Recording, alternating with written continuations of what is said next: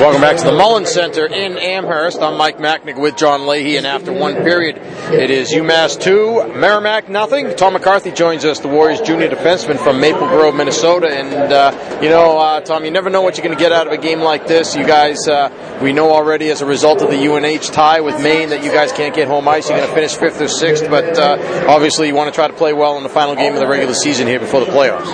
Yeah, um, coming into this game, we knew that, you know, we got to build from what we accomplished last night with the win, coming off of four losses. You know, always building towards playoffs.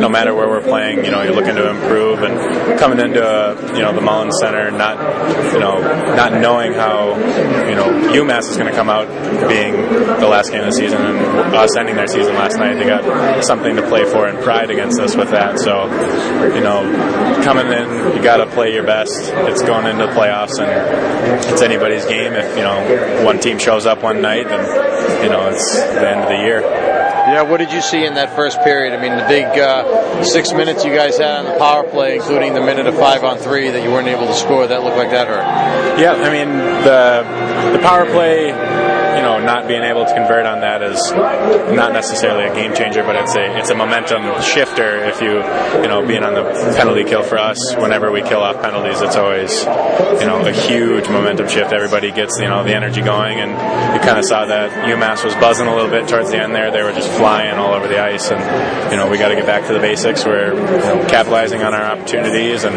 getting pucks in deep and getting bodies to the net. Talk about last night's game a little bit. Pretty crazy game especially with them trying to remain alive, remain in the hunt to get into the playoffs, uh, having to pull the goalie in the third period, scoring a couple of goals with the goalie out, and also on the power play. Uh, I mean, it was a pretty crazy game to play in. I, I, I would imagine.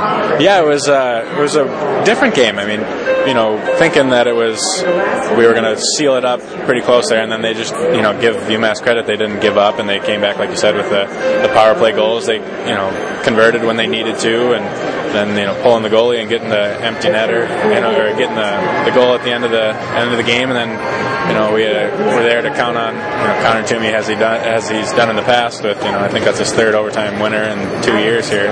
Won at BU last year, and then beats the big BC win this year. So um, the guys that stepped up when they needed to, uh, they did that, and we accomplished uh, what we needed to do for the night of. All right, I got to ask you then. I know uh, at least I don't think you were in on it. Maybe I'm wrong, but uh, the whole pie thing uh, to me to me in the post game. Do you, do you happen to know uh, how far in advance was that planned, or was that just a spur of the moment thing? Um, I think it was a spur of the moment thing. I'm not positive on that, but uh, I know that uh, they were. He was asking if he should or shouldn't do it, um, but it didn't seem like it was planned or anything like that. So it was kind of a spur of the moment thing, you know. And nice to make him, you know, give him a little embarrassment after his big accomplishment. So I got to keep him in check. So, so you're saying that he actually did he ask the guys in the locker room? Uh, Josh Myers, the one who did it. So, did he ask the guys in the locker room if he should go get him the pie in the face? Um, he, uh, it looked like he kind of had that uh, mischievous grin on his face. That so, he, if you guys said no, was he going to do it anyway? Probably not. So, no, he might have. I mean, you never know with Josh, but it was. Uh, I don't even think Connor knew who it was at the time. He he came back in and he asked Josh, like, "Was that you?" You know, of course it was Josh. So then they're you know they're close buddies and roommates. So. Well, certainly the big goal in overtime, as you said, he's got three in two years now. He seems to be making a career out of it. But you know, coming off of the, the, the goals that UMass had scored in late in regulation to tie it up, I you know you had to be back on your heels a little bit. But it seemed like you guys came out in the overtime and really went after it. Yep, I mean when they a team like that, you know they're like they're buzzing right now a little bit uh, tonight and yesterday. You just gotta weather the storm and you got to get back to basics of protecting the house and you know strong plays all over the ice. You can't break down anywhere because you know when a team is playing as well as they were for the that stretch, um, you just got to, like I said, weather the storm and make sure that you're getting back to the fundamentals of you know defensive zone and defense first you're trying to hold on to a lead. So um, we got to do that. You know, come back here, regroup in the intermission, and uh, get back to how we're used to playing. You're talking with Tom McCarthy is the junior defenseman at Merrimack, business major from Maple Grove, Minnesota, and uh, you know you've really, I think, uh,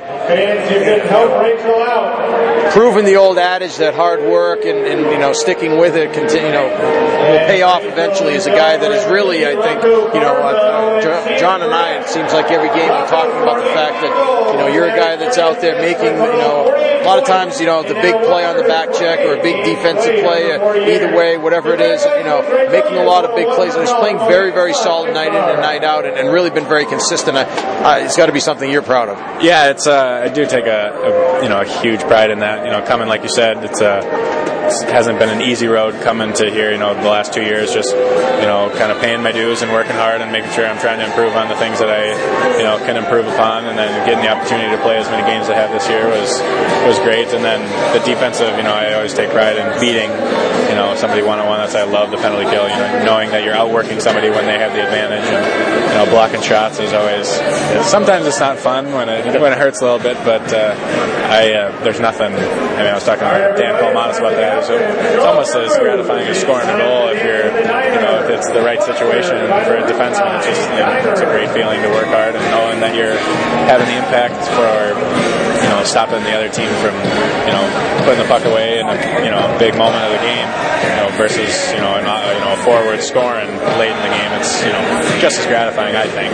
Tell us about the penalty kill. I mean, it's really been terrific. Uh, I know that UMass has got the three goals this weekend, but two of them, you know, it's really kind of strange. Two of them come last night with the goalie out and up two men, so it's kind of hard to know how much stock to put in that. But at any rate, you know, really since it seems like since Christmas, really the penalty kill has taken off, and you guys have been very solid, very, very consistent. It seems like when you are successful, it's like the four guys that are out there are working like almost like one man, one unit out there. Can you, can you give us some insight into what you think has, has made the penalty kill be so good here in the second half?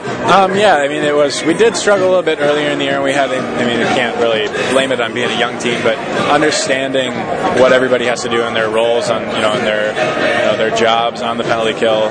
You know, it takes time to get used to that, but when you're like you said, when you're working as a unit, the four guys communicating, working hard, and I know that if I'm out there with Jordan or Dan or whoever it is, you know, if I come up with a big block, that they're going to come up with just as big a block, if not bigger. You know, the next time is kind of, you know, I'm going to do it for the other three guys on the ice and whoever's in the box. You know, it's, it's we're always out there to, you know, play for our teammates. So if you know we need a big kill, it's just another, you know, more motivation for myself as a, you know, a penalty killer to just go out and be like, you know, no, you're not going to get this power play goal. It's not going to happen.